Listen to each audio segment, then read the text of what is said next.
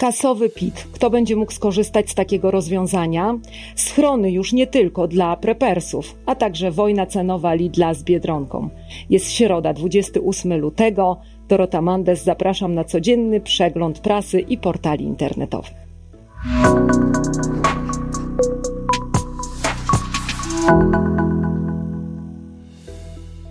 Zaczynamy na portalu infor.pl, gdzie Paweł Huczko informuje nas, w jaki sposób będzie można skorzystać z rozwiązania tak zwanego kasowego PIT-u. Chodzi o taki podatek, który płacimy tylko od przychodu z faktur opłaconych, a nie wystawionych. 26 lutego w wykazie prac legislacyjnych Rady Ministrów zostały opublikowane założenia projektu nowelizacji ustawy o podatku dochodowym. Kto będzie mógł skorzystać z tego kasowego PIT-u? Tak naprawdę tylko mali przedsiębiorcy. Przedsiębiorcy, których przychody w poprzednim roku podatkowym nie przekroczyły 500 tysięcy złotych oraz ci, którzy rozpoczynają działalność gospodarczą. E, w jaki sposób różne szczegóły znajdziemy na portalu infor.pl. Czy to będzie opłacalne rozwiązanie? Trudno powiedzieć. Zapraszamy przedsiębiorców do czytania. E, temat dnia w dzienniku Gazecie Prawnej o schronach. Schrony nie tylko dla prepersów. E, sprawa dotyczy bezpieczeństwa. Karolina Wójcicka w swoim artykule pisze o rozporządzeniu ministra rozwoju i technologii, które już czeka na publikację, a dotyczy ono możliwości wybudowania schronu przydomowego. Taki schron bez pozwolenia na budowę może mieć do 35 metrów kwadratowych. E, najprawdopodobniej na mm, lęku zarobią firmy budowlane. Budowlanka będzie miała boom z tym związany i dziennik Gazeta Prawna rozmawia z firmą Artbud, która planuje wybudować na Śląsku kompleks schronów. Obiekt ma zostać podzielony na około 20 lokali na sprzedaż, każdy o powierzchni około 30 metrów. Cena takiego schronu y, może wynosić co najmniej 200 tysięcy złotych. Dodatkowo jeszcze kwestie bezpieczeństwa i y, schronów podejmują samorządy. Y, one się spodziewają nowych obowiązków, ponieważ lata y, pokoju w Europie sprawiły, że tak naprawdę istniejące schrony i ich ochrona znalazła się poza radarem władz. Jak to będzie w niedługim czasie, wszyscy zobaczymy, a po więcej informacji zapraszam serdecznie do dzisiejszego dziennika Gazety Prawnej.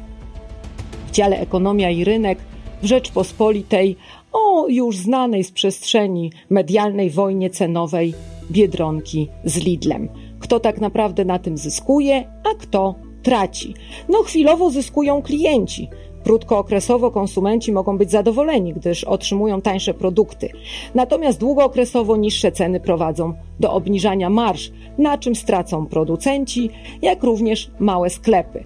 Y, Rzeczpospolita publikuje również y, tutaj dane dotyczące tego, jak wygląda udział y, dyskontów i małych sklepów, hipermarketów i supermarketów rok do roku i dyskonty 1,8% w ujęciu rocznym wzrosły w udziale sprzedaży tej branży.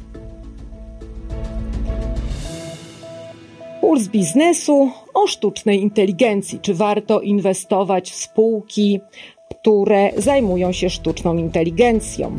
Mikołaj Śmiłowski pisze, że nieoficjalnie przyjmuje się, że boom na AI rozpoczął się rok temu wraz z premierą ChatGPT stworzonego przez firmę OpenAI. E, czy inwestorzy powinni się zainteresować tymi firmami? Okiem ekspertów Eryk Schmidt jako trend inwestycyjny AI będzie trwała wiele lat, podobnie jak rewolucja internetowa. Dlatego należy inwestować w spółki z nią powiązane. Wybierając spółki dobrze jest nie tylko patrzeć na wskaźniki finansowe, ale też wyobrazić sobie, jak dany biznes może wyglądać w przyszłości. O sztucznej inteligencji, o spółkach, yy, które sztuczną inteligencję inwestują i o tym, jak inwestorzy powinni się zachowywać na giełdzie w dzisiejszym pulsie biznesu. A na koniec polityka. i sprawy emerytur. Za grosz emerytury. Ewa Wilk w swoim artykule Za grosz emerytury y, cytuje Piotra Szukalskiego, demografa, który kierował badaniami Nowi Biedni Emeryci y, i zastanawia się, jak wygląda obecnie emerytura w Polsce, jak tak naprawdę wyliczają sobie emeryci y, emeryturę i na czym będzie polegała emerytura stażowa, a także na ten temat, że w kręgach ekspertów, polityków należałoby pochylić się nad trochę innym sposobem myślenia o emeryturze, nie tylko jako nagroda za pracę. Natomiast politycy pewnie powiedzieliby, że dziś nie jest jeszcze odpowiedni czas, by przeprowadzać jakiś głębszy namysł nad systemami emerytalnymi. Na dzisiaj to już wszystko, mamy 28 lutego, co mogłoby oznaczać, że dzisiaj ostatni dzień miesiąca. Mamy jednak rok przestępny, jutro 29 lutego, a nie wiem, czy wiedzą Państwo, że nawet trafił się kiedyś 30 lutego 1712 roku w Szwecji przy okazji zmiany kalendarza juliańskiego na gregoriański. 30 lutego Szwedom się tam przytrafił. Jutro zapraszam w imieniu Piotra Nowaka. Dziękuję bardzo. Dorota Mandes to był codzienny przegląd prasy i portali internetowych.